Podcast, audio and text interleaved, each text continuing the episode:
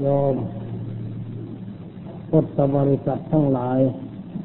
ณ บัดนี้ถึงเวลาของการฟังปาฐกถาธรรมะอันเป็นหลักคำสอนในทางพระพุทธศาสนาแล้วขอให้ทุกท่านอยู่ในอาการสงบตั้งอกตั้งใจฟังด้วยดีเพื่อให้ได้ประโยชน์อันเกิดขึ้นจากการฟังตามสมควรแก่เวลาก่อนที่จะได้มีการแสดงปาฐกถาเราได้พร้อมใจกันสวดมนต์หรือเรียกว่าทำวัดก็คือทำจิตนั่นเอง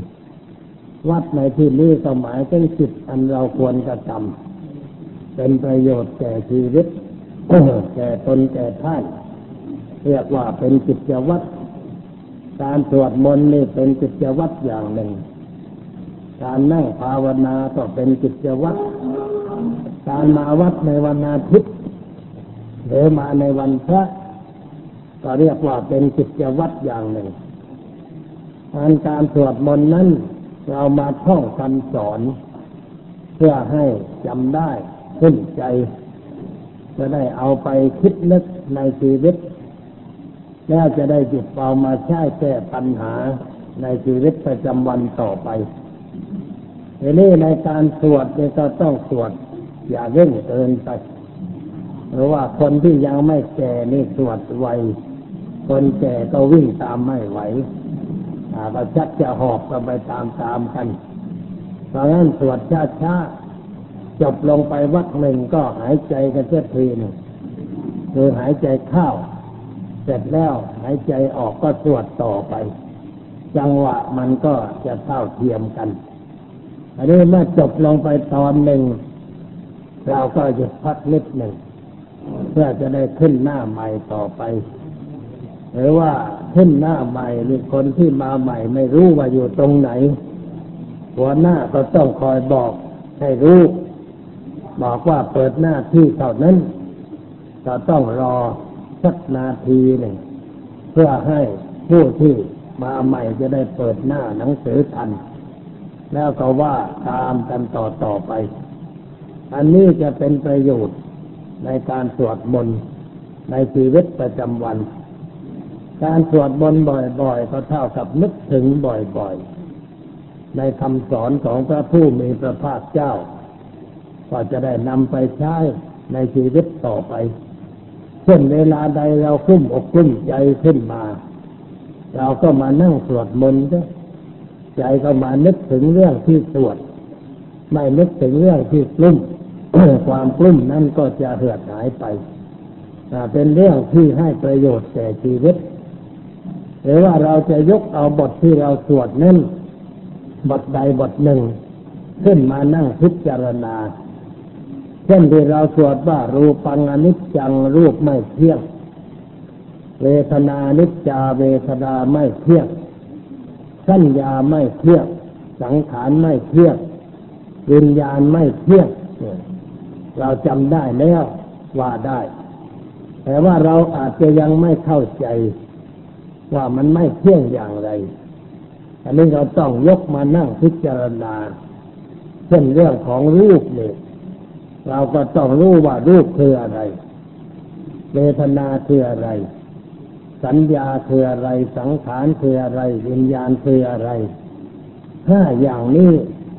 ในภาษาธรรมะท่านเรียกว่าขันธ์ห้าขันธ์นั่นแปลว่ากองห้าก็แปลคือจำนวนห้าขันธ์ห้าก็คือกองห้ากองไอ้ห้ากองนี้ก็อยู่ในตัวเรานี่เองเพราะว่าตัวเรานี่ประกอบขึ้นด้วยสิ่งสองประการก่อนเราเรียกว่ารูปกับนามรูปคือร่างกายทั้งหมดตั้งแต่ปลายผมถึงปลายเท้ายาววาหนาคืบกว้างศอก นี่เป็นเรื่องของรูปเป็นวัตถุเกิดขึ้นจากวัตถุมีประการต่างๆที่เราเรียกว่าดินน้ำไฟลมผสมปรุงแต่งแล้วก็เป็นรูปเป็นร่างขึ้นมารูปร่างกายนี้มีแก่คนทุกคนในรูปนี้มันมีนามคือเกี่ยวกับใจ นามก็เคยใจมีหน้าที่นึกคิดกำหนดจดจำในเรื่องอะไรอะไรต่างๆชีวิตของคนเราจึงเรียกว่านามรูปหรือรูปนามแต่ในภาษาบาลีท่านใช้คำว่านามรูปที่เอานามขึ้นหน้าก็เพราะถือว่าเป็นเรื่องสำคัญแต่เรื่องใจนี่มันสำคัญกว่าร่างกายความสุขความทุกข์อะไรต่างๆมันเกิดที่ใจไม่ได้เกิดที่ร่างกาย ใจเป็นผู้คิดเป็นผู้ปรุงแต่งเรื่องนั้นๆขึ้นมาจึงถือว่าใจเป็นผู้นำในชีวิตเป็นเรื่องสำคัญของชีวิตจึงเอาคำว่านามขึ้นหน้าแล้วก็รูปตามมาแต่ความจริงรูปกับนามหรือนามกับรูปนี้ก็ต้องอาศัยกันเป็นไปเหมือนคนกับเรืออาศัยกันเพื่อข้ามฟากไม่มีเรือก็ต้องว่ายน้ำสมแสมไปก็ลำบากร่างกายนี้เป็นเหมือนกับเรือใจเหมือนกับนายเรือที่จะสั่งกายให้เป็นไปในรูปต่างๆการเดินการนั่งการเคลื่อนไหวอิริยาบถเป็นคำสั่งของใจทั้งนั้นคำสั่งนี้เกิดจากส่วนสมองสมองมีหน้าที่ประกอบกันขึ้นเป็นใจเป็นความคิดแล้วก็สั่งงานไปให้ร่างกายกระทำเราจะเคลื่อนไหวอะไรมันก็เกิดความคิดขึ้นก่อนแล้วสมองก็สั่งงานให้ทำอย่างนั้นให้ทำอย่างนี้ถ้าสมองส่วนที่สั่งงานเสียไปหรือว่าผู้คนพิการไปร่างกายก็เคลื่อนไหวไม่ได้เช่นคนเป็นอัมพาตเคลื่อนไหวไม่ได้คนบางคนเป็นข้างขวาบางคนเป็นข้างซ้ายผู้หญิงมักจะเป็นข้างซ้ายผู้ชายมักจะเป็นข้างขวาเขาจะสังเกตกันมาอย่างนั้นสติมันเป็นอย่างนั้นแต่ทำไมมันจึงเป็นอย่างนั้นมันเป็นเรื่องที่จะต้องศึกษาละเอียดเรารู้แต่เพียงว่าถ้าสมองส่วนสั่งงานไม่ได้สมองส่วนนั้นก็พิการร่างกายก็ปล่อยพิการไปด้วยสมองบางส่วนมีหน้าที่จดจำถ้าส่วนนั้นพิการไปความจำก็ไม่มีเลื่อนไปหมดแม้สิ่งที่เคยจำเคยคล่องมันก็ว่าไม่ออกนึกไม่ออกก็เป็นคนที่คนพิการไปทางร่างกายต่อเนื่องจากสมองพิการแล้วใจก็ไม่ทำงานเมื่อนามไม่ทำงานรูปก็ทำงานไม่ได้เพราะงั้นนามกับรูปนี่มันอาศัยกันเป็นไปอยู่ด้วยกันตลอดเวลา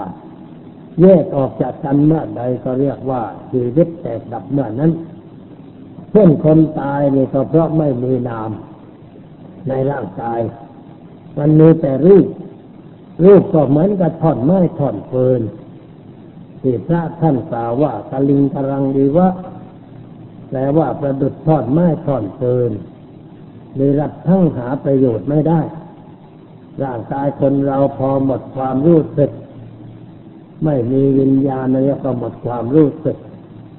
ไม่มีไออุ่นเพราะไม่มีธาตุไฟในร่างกายมีแต่ความเย็นชืดร่างกายนั้นก็เป็นดุจท่อนไม้ท่อนฟืนไม่รู้จะเอาไปทำอะไรขายก็ไม่มีใครซื้อให้เปล่าก็ไม่มีใครจะเอาก็มีหน้าที่แต่เพียงว่าเอาไปเผาหรือเอาไปฝังกันตามธรรมเนียมที่เราตกลงกันไว้ในหมู่บางกลุ่มเขาก็ฝังกันไปบางกลุ่มก็เผากันไป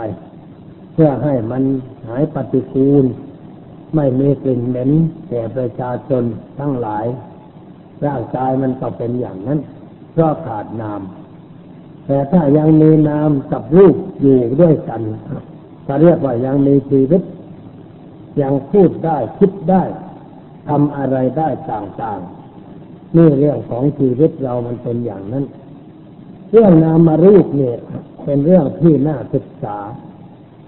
เป็นการศึกษาเรื่องตัวเราโดยเฉพาะ เป็นการศึกษาสิ่งที่มีอยู่ในชีวิตของเราเป็นเรื่องที่เราควรรู้ควรเข้าใจการรู้การเข้าใจชัดเจนแจ่มแจ้งจะได้ทำลายความหลงผิดความเข้าใจผิดความยึดมั่นถือมั่นในสิ่งนี้มากเกินไปจนเป็นเหตุให้เกิดความทุกข์เพราะเรื่องนามรูปก็เราไปยึดถือมากไปยึดถือว่าเป็นตัวเป็นตนเป็นสัตว์เป็นบุคคลเป็นเขาเป็นเราขึ้นมาความยึดถือนั่นเขาเรียกว่าอุปาทานศัพท์ในศาสนาเรียกว่าอุปาทานอุปาทานในเรื่องใดก็เป็นทุกข์ในเรื่องนั้นคนเราเกิดความทุกข์เพราะความยึดถือในร่างกายว่าเป็นตัวเป็นตนเป็นสัตว์เป็นบุคคลเป็นเราเป็นเขาเมื่อใดร่างกายมันวิปริตผันแปรไปก็เกิดความไม่สบายใจเช่นที่ดวงหน้าเราเนี่ยเราตกแต่งอยู่ตลอดเวลาเกิดเป็นแผลขึ้นสักนิดหนึ่งไม่สบายใจแล้วส่องกระจกดูทีไรแล้วก็ไม่สบายใจไม่สบายใจว่าหน้าเราไม่เหมือนใครไม่เหมือนคนอื่นเราด้อยกว่าคนอื่นเรามีส่วนเสียอยู่ที่ดวงหน้าฉะนั้นคิดมากไปโดยคิดในเรื่องรูปมากไปความจริงมันไม่ได้เสียหายอะไรคนเขาก็ไม่ได้ว่าอะไรแต่ว่าเรานึกเอาเองเราว่าเอาเองความทุกข์ที่เกิดขึ้นในใจคนนั้นมันเป็นเรื่องที่นึกเอาเองว่าเอาเองทั้งนั้นน่ะเราคิดว่าอย่างนั้นคิดว่าอย่างนี้คนอื่นก็อาจจะยังไม่คิดก็ได้เขาอาจจะยังไม่ว่าอะไรเราก็ได้แต่ว่าเราไปนั่งกลุ้มใจด้วยตัวเองคิดเอาด้วยตัวเองอันนี้เขาเรียกว่าสร้างความคิดในทางที่เป็นทุกข์ขึ้นในใจที่ได้สร้างความคิดในทางเป็นทุกข์ขึ้นในใจอย่างนั้นก็เพราะความยึดถือในรูปร่างกายมากเกินไปเกิดความน้อยใจในตัวเองว่าไม่เหมือนคนอื่นเช่นดำไปบ้างหรือว่าผอมไปบ้างหรือว่าอ้วนเกินพอดีไปเราเป็นทุกข์ทางนั้นเอามาคิดแล้วมันก็นั่งขึ้นใจเพราะความยึดถือในร่างกายเป็นเหตุเราผู้ศึกษาธรรมะจึงไม่ควรจะเป็นทุกข์เพราะเรื่องอย่างนั้นแต่ควรจะรู้ว่าไอ้สิ่งเหล่านี้มันเป็นเรื่องที่หนีธรรมชาติไปไม่ได้หนีกฎธรรมชาติไปไม่ได้มันต้องมีการเปลี่ยนแปลงไม่คงที่ไม่อยู่ในสภาพอย่างนั้นตลอดไปว่ามีอะไรเกิดขึ้นเราก็ควรจะนึกว่ามันเป็นเช่นนั้นเองธรรมดามันเป็นเช่นนั้นเองมันอาจจะเกิดขึ้นแก่ใครก็ได้แต่นึกได้อย่างนี้แล้วใจมันค่อยสบายเธอไม่นึกว่าเราเป็นคนเดียวแต่นึกว่าคนอื่นเขาก็เป็นกันเหมือนกันรูปธรรมนามธรรมเราจะทำเอาตามชอบใจมันก็ไม่ได้มันเป็นไปตามกฎธรรมชาติธรรมดาเราก็คิดว่าธรรมดามันเป็นเช่นนั้นเองเมื่อคิดอย่างนี้ใจก็สบายคลายจากปัญหาคือความทุกข์ความเดือดร้อนไปจึงควรจะมองอย่างนั้นควรจะคิดในรูปเรื่องอย่างนั้น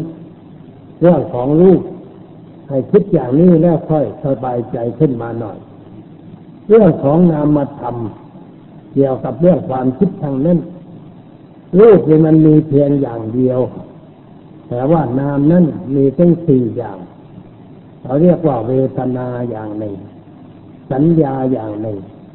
สังขารอย่างหนึ่งวิญญาณอย่างหนึ่งที่เราสวดทุกวันรูปังอนิจจังรูปไม่เที่ยงแล้วเราสวดต่อไปว่าเวทนาไม่เที่ยงสัญญาไม่เที่ยงสังขารไม่เที่ยงวิญญาณไม่เที่ยงเรื่องไม่เที่ยงทางนั้นเรามาสวดเรื่องรูปมีเพียงเรื่องเดียวแต่พอถึงเรื่องนามเนี่ยมีแบ่งเป็น4เป็นเวทนาสัญญาสังขารวิญญาณ เวทนานั่นหมายถึงอะไรหมายถึงความรู้สึกที่เกิดขึ้นในใจของเรารู้สึกว่าเป็นสุขเราเรียกว่าสุขเวทนารู้สึกเป็นทุกข์เราเรียกว่าทุกขเวทนารู้สึกเฉยๆเรียกว่าไม่ใช่สุขไม่ใช่ทุกข์ภาษาธรรมะเรียกว่าอทุกขมาสุขคือไม่ใช่ทุกข์แล้วก็ไม่ใช่สุขมันอยู่กลาง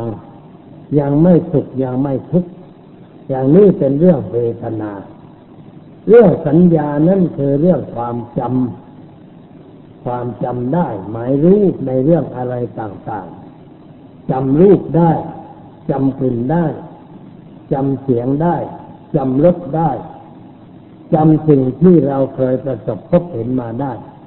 เรียกว่าเป็นความจำมีอยู่ในตัวเราทุกคนบางคนความจำดีมากก็หมายถึงว่าสมองเขาดีบางคนความจำไม่ค่อยจะดีจำอะไรไม่ค่อยได้ก็แสดงว่าสมองไม่ค่อยจะดี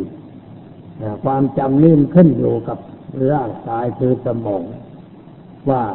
ดีหรือไม่ดีเครื่องปรุงแต่งสมองมันสมบูรณ์หรือว่าบกพร่องความจำมันก็ขึ้นอยู่กับเรื่องนั้นเรียกว่าสัญญาสังขารนั่นหมายถึงเรื่องการปรุงแต่งทางใจปรุงแต่งให้เป็นอะไรขึ้นมาในใจของเราเช่นปรุงแต่งให้มีความรักความชังความอยากได้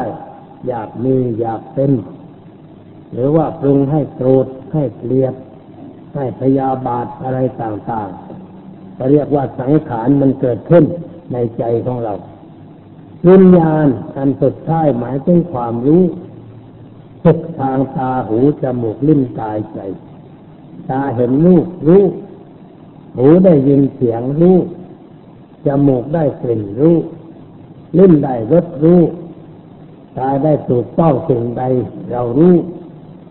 ใจได้คิดอะไรก็เรียกว่ารู้ทางใจความรู้มันเกิดขึ้นเรียกว่าวิญญาณ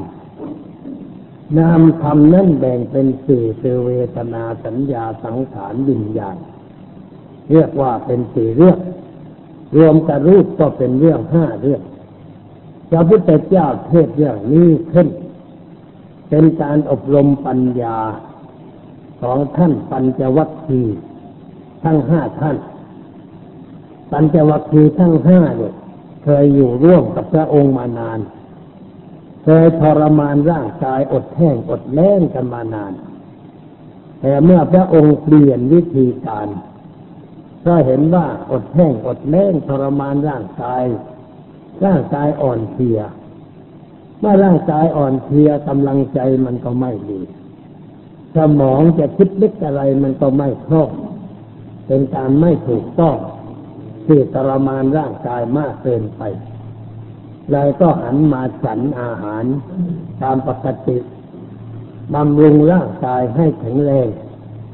แล้วจะได้ทำการศึกษาค้นคว้าต่อไปแต่ว่าท่านปัญจวัคคีย์ทั้งห้านั้น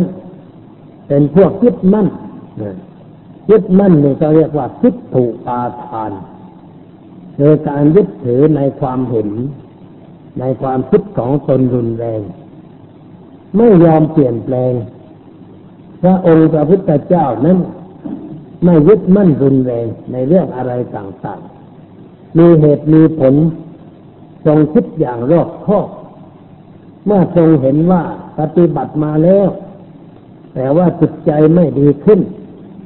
แล้วก็ยังเป็นผู้ทำให้ผ่ายผอมเกือบเอาตัวไม่รอดพระองค์จึงได้เปลี่ยนเช่นใหม่ว่าบำรุงร่างกายให้แข็งแรงให้สมองดีขึ้นจิตใจจะได้ดีขึ้นด้วยก็เลยฉันอาหารท่านเหล่านั้นไม่ยอมเปลี่ยนแปลงความคิดยังยึดมั่นอยู่ว่าทางนี้ทางเดียวที่จะเป็นทางพ้นทุกข์ได้ไม่ยอมเปลี่ยนแปลงเมื่อไม่ยอมเปลี่ยนแปลงก็อยู่ไม่ได้ก็เห็นว่าพระองค์เปลี่ยนแปลงไปในทางอย่างนั้นแล้วก็หาว่าพระองค์นั้นเป็นผู้มากมากคลายความเพียร เวียนมาสู่ความมากๆเสียแล้วจะอยู่ร่วมกันไปก็ไม่เห็นจะได้ประโยชน์อะไรไปอาบน้ำเมืองพาราณสีดีกว่าแล้วก็เลยออกเดินทางหนีไปอยู่เมืองพาราณสีเนอะพระองค์ก็เหลือแต่เพียงผู้เดียวเมื่อร่างกายแข็งแรงดีแล้วก็ทรงค้นคว้าทางปฏิบัติใหม่ต่อไปผลที่สุดก็ได้สำเร็จเป็นพระพุทธเจ้าเมื่อเป็นพระพุทธเจ้าแล้วก็นึกถึงท่านทั้งห้านั้นว่าเวลานี้คงจะไปอยู่แถวเมืองพาราณสีเพราะว่าเมืองพาราณสีนั่นเป็นชุมนุมของนักเรียนทั้งหลายเป็นชุมนุมของเจ้าลัทธิต่างๆที่จะมาอาบน้ำแม่น้ำคงคากันพระองค์ก็นึกว่าท่านเหล่านั้นคงจะอยู่ที่นั่นก็เลยเสด็จไปหาไปเทศน์ให้ฟังยกหนึ่งแล้วได้ความรู้ความเข้าใจเพียงองค์เดียวเหลืออีกสี่ก็เทศน์อบรมบ่มนิสัยต่อไปอีก4 วันเมื่อมีสถานะทางจิตใจเท่าเทียมกันมีพื้นฐานพอที่จะรองรับปัญญาชั้นสูงต่อไปได้พระองค์ก็ประชุมท่านทั้งห้าแล้วก็พูดเรื่องนี้ให้ฟังเรื่องรูปเวทนาสัญญาสังขารวิญญาณพูดแยกแยะให้ฟังเพราะว่าก่อนที่พระพุทธเจ้าของเราจะเกิดขึ้นจะได้ตรัสรู้สัจธรรมนั้นคนในประเทศอินเดียในสมัยนั้นมีความยึดถือในตัวตนรุนแรงเขาเรียกว่าอัตวาตุปาทานอัตวาตุปาทานคือการยึดมั่นในตัวตนถือว่าตัวนี่มีตนนี่มีอยู่แล้วก็มีอย่างถาวรไม่รู้จักตายไม่รู้จักหายไปไหนร่างกายนี้ตายได้แต่ว่าสิ่งนั้นไม่ตายสิ่งนั้นเขาเรียกว่าอาตมันหรืออัตตาเป็นตัวเป็นตนออกจากร่างกายนี้ไปเกิดในร่างใหม่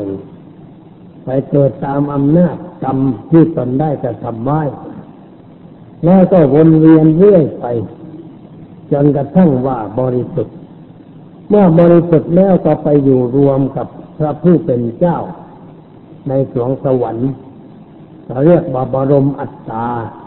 คือตัวใหญ่มีความเชื่อของคนในอินเดียในสมัยนั้นศาสนาพราหมณ์ก็สอนอย่างนั้นหรือศาสนาฮินดู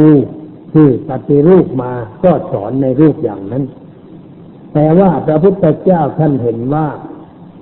การเชื่อว่ามีตัวตนอย่างนั้นเป็นเหตุให้ยึดมั่นถือมั่นในตัวตนไม่สามารถจะปล่อยวางได้จิตไม่สงบไม่หลุดพ้นจากความทุกข์เพราะยังยึดมั่นในตัวตนอยู่พระองค์ก็อธิบายให้เข้าใจเสียใหม่ด้วยการแยกออกไปให้เห็นว่าตัวแท้ไม่มีมันมีแต่ส่วนที่รวมกันเข้าพระองค์กล่าวเปรียบเทียบให้ฟังว่ารถเนี่ยที่เรียกว่ารถเพราะว่ามีส่วนต่างๆมาประกอบกันเข้าจึงเรียกว่าเป็นรถขึ้นมาเรือนก็เหมือนกันเพราะมีอะไรหลายอย่างมาประกอบกันเข้าเป็นเรือนชีวิตร่างกายนี้ก็อาศัยสิ่งต่างๆมารวมกันเข้าอาศัยมารดาบิดาเป็นผู้ให้กำเนิดเกิดเป็นตัวขึ้นมาและจึงเรียกว่าเป็นสัตว์เป็นบุคคลให้ความจริงนั้นตัวแท้ตัวจริงหามีไม่มันมีแต่ส่วนประกอบเท่านั้นสมมติว่าเรารื้อรถออกเสียรื้อล้อตัวถังหลังคาเครื่องยนต์ถอดให้หมดคำว่ารถมันก็หายไปคำว่ารถไม่มีเมื่อรื้อออกหมดแล้วรถก็ไม่มีเรือนนี่ก็เหมือนกันถ้าเรารื้อออกหมดแล้วคำว่าเรือนมันก็หายไปเช่นสถานที่ตรงนี้เมื่อก่อนไม่มีอาคารหลังนี้มันก็เป็นที่ ว่างๆธรรมดาต้นหญ้าต้นไม้ริมหลังแล้วเราก็มาสร้างอาคารนี้ขึ้นอาคารนี้ประกอบด้วยอะไรบ้างประกอบด้วยหินปูนทรายเหล็กผสมด้วยน้ำเอามาหล่อมาเทรวมกันเข้าให้ได้รูปอย่างนั้นซึ่งไว้จนแห้งมันก็แข็งกลายเป็นคอนกรีตมั่นคงเราเรียกว่าเป็นโรงเรือนหรือเป็นเรือนเป็นกระต๊อบเป็นบ้านเป็นอะไรก็ตามใจมารวมกันก็เป็นรูปอย่างนั้นแต่ถ้าเราถอดสิ่งเหล่านี้ออกเสียคำว่าเรือนนั้นก็จะหายไปไม่มีเรือนไม่มีรถไม่มีอะไรอีกนาฬิกาข้อมือที่เราใช้กันอยู่เกือบทุกคนถ้าเรายกนาฬิกานั่นขึ้นมาดูถามใจใครว่านี่อะไรทุกคนก็ต้องตอบว่านาฬิกาแต่ถ้าเราถอดเครื่องมันออกไปเสียถามทีละชิ้นก็ตอบไม่ถูกว่าเป็นอะไรเห็นว่ามันเป็นจักรอันเล็กอันน้อยถอดออกไปแล้วคำว่านาฬิกาก็หายไปไม่ปรากฏแก่ตาของเราอีกแต่ถ้าเอามารวมกันเข้าได้รูปสมมติอย่างนั้นเราก็เรียกว่านาฬิการูปนั้นเป็นเรื่องสมมติที่คนตั้งขึ้นเพื่อใช้พูดกันให้เข้าใจเรียกว่ารถเรียกว่าเรือนเรียกว่าเรือเรียกว่าคน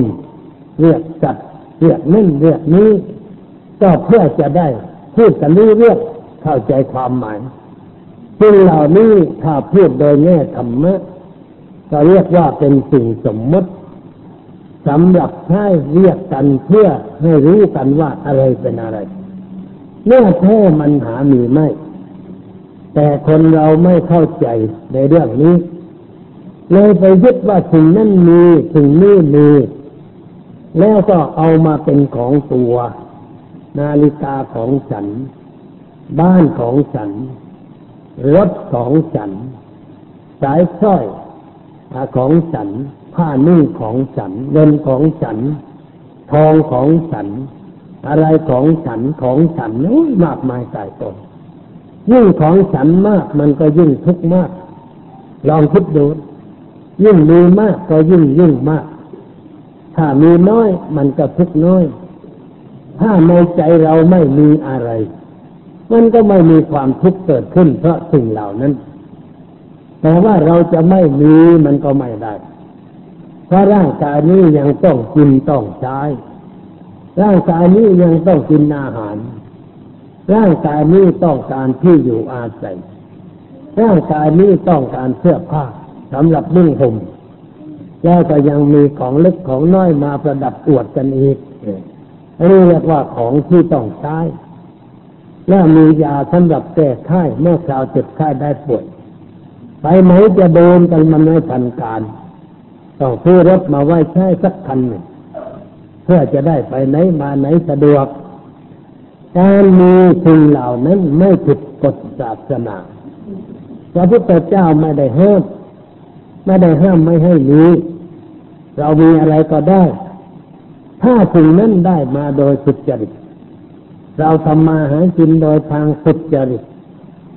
ไม่ทำให้ใครเดือดร้อนไม่ทำผิดกฎหมายไม่ทำผิดศีลธรรมเราก็มีสิทธิจะมีอะไรก็ได้ตามที่เราสามารถจะมีได้คือตามสติปัญญาความรู้ความสามารถที่เราจะหาอะไรมากินมาใช้ได้แต่ว่าเราไม่มีสิทธิที่จะเข้าไปยึดถือว่า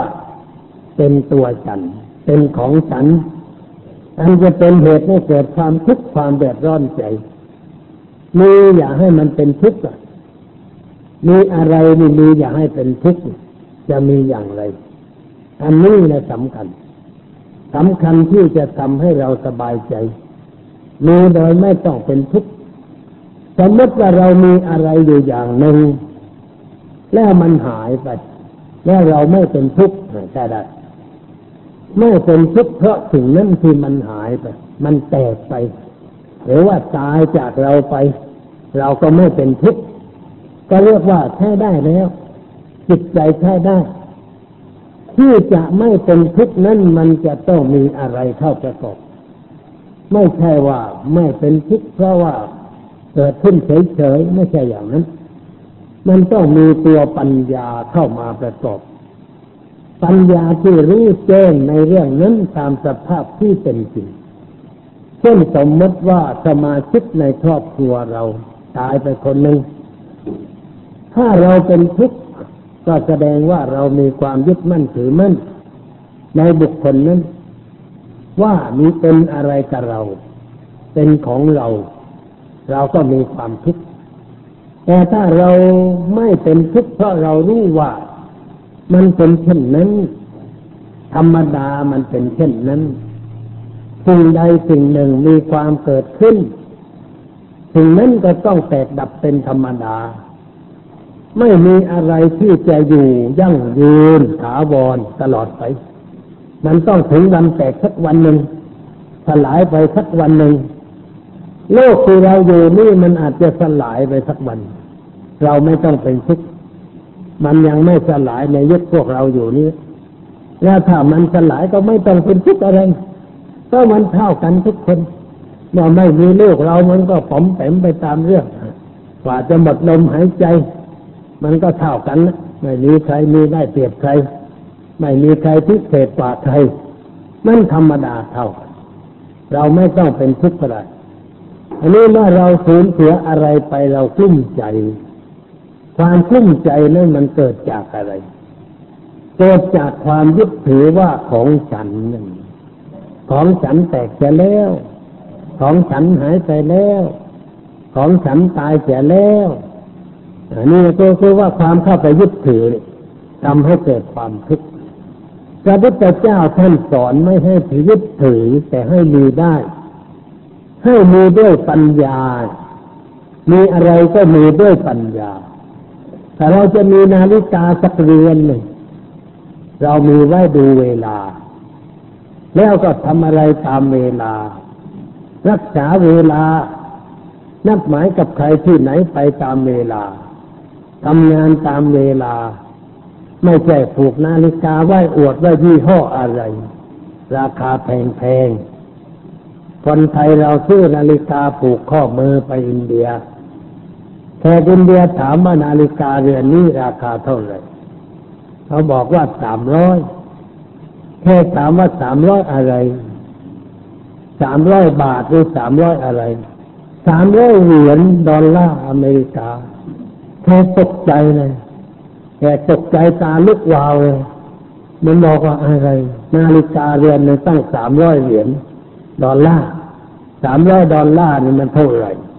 มันตั้ง 6,000 เข้าไปแล้วมันไม่ใช่เล็กน้อยเขาตกใจแล้วเขาบอกว่าไอ้ของเขาเนี่ยเดินตรงตามเวลาใช้ได้แต่ราคามันก็เพียง50 รูปีเท่านั้นเองจาก50 รูปีคิดเป็นเงินไทยก็ราวสัก200 บาทแต่ว่าคนไทยเรานี่แสนราคา 6,000 นาฬิกาไอ้นาฬิกาเรือนละ 6,000 ถ้าสมมติว่ามันหายไปคนจะเสียใจ 6,000 เหมือนกันเพราะราคามันมากความเสียใจมันก็มากความยึดถือมันก็มากเมื่อยึดถือมากก็เป็นทุกข์มากแต่ถ้ายึดถือน้อยมันก็เป็นทุกข์น้อยถ้าเราใช้ของถูกเวลาของนั้นเสียไปเราก็ว่าไม่เป็นไรนิดหน่อยเพราะนึกว่ามันเป็นของถูกนั่นเองแต่ถ้าเกิดเป็นของแพงขึ้นมาเราก็ต้องเป็นทุกข์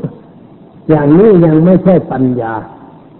แต่ถ้าปัญญานั้นต้องนึกว่าจะถูกจะแพงจะมีค่าน้อยจะมีค่ามากมันก็เท่ากันมันเป็นวัตถุที่สมมุติขึ้นเท่านั้นเองเราไม่ควรจะไปยึดถือว่าเป็นของเราขึ้นมาให้เหนื่อยแรงเปล่า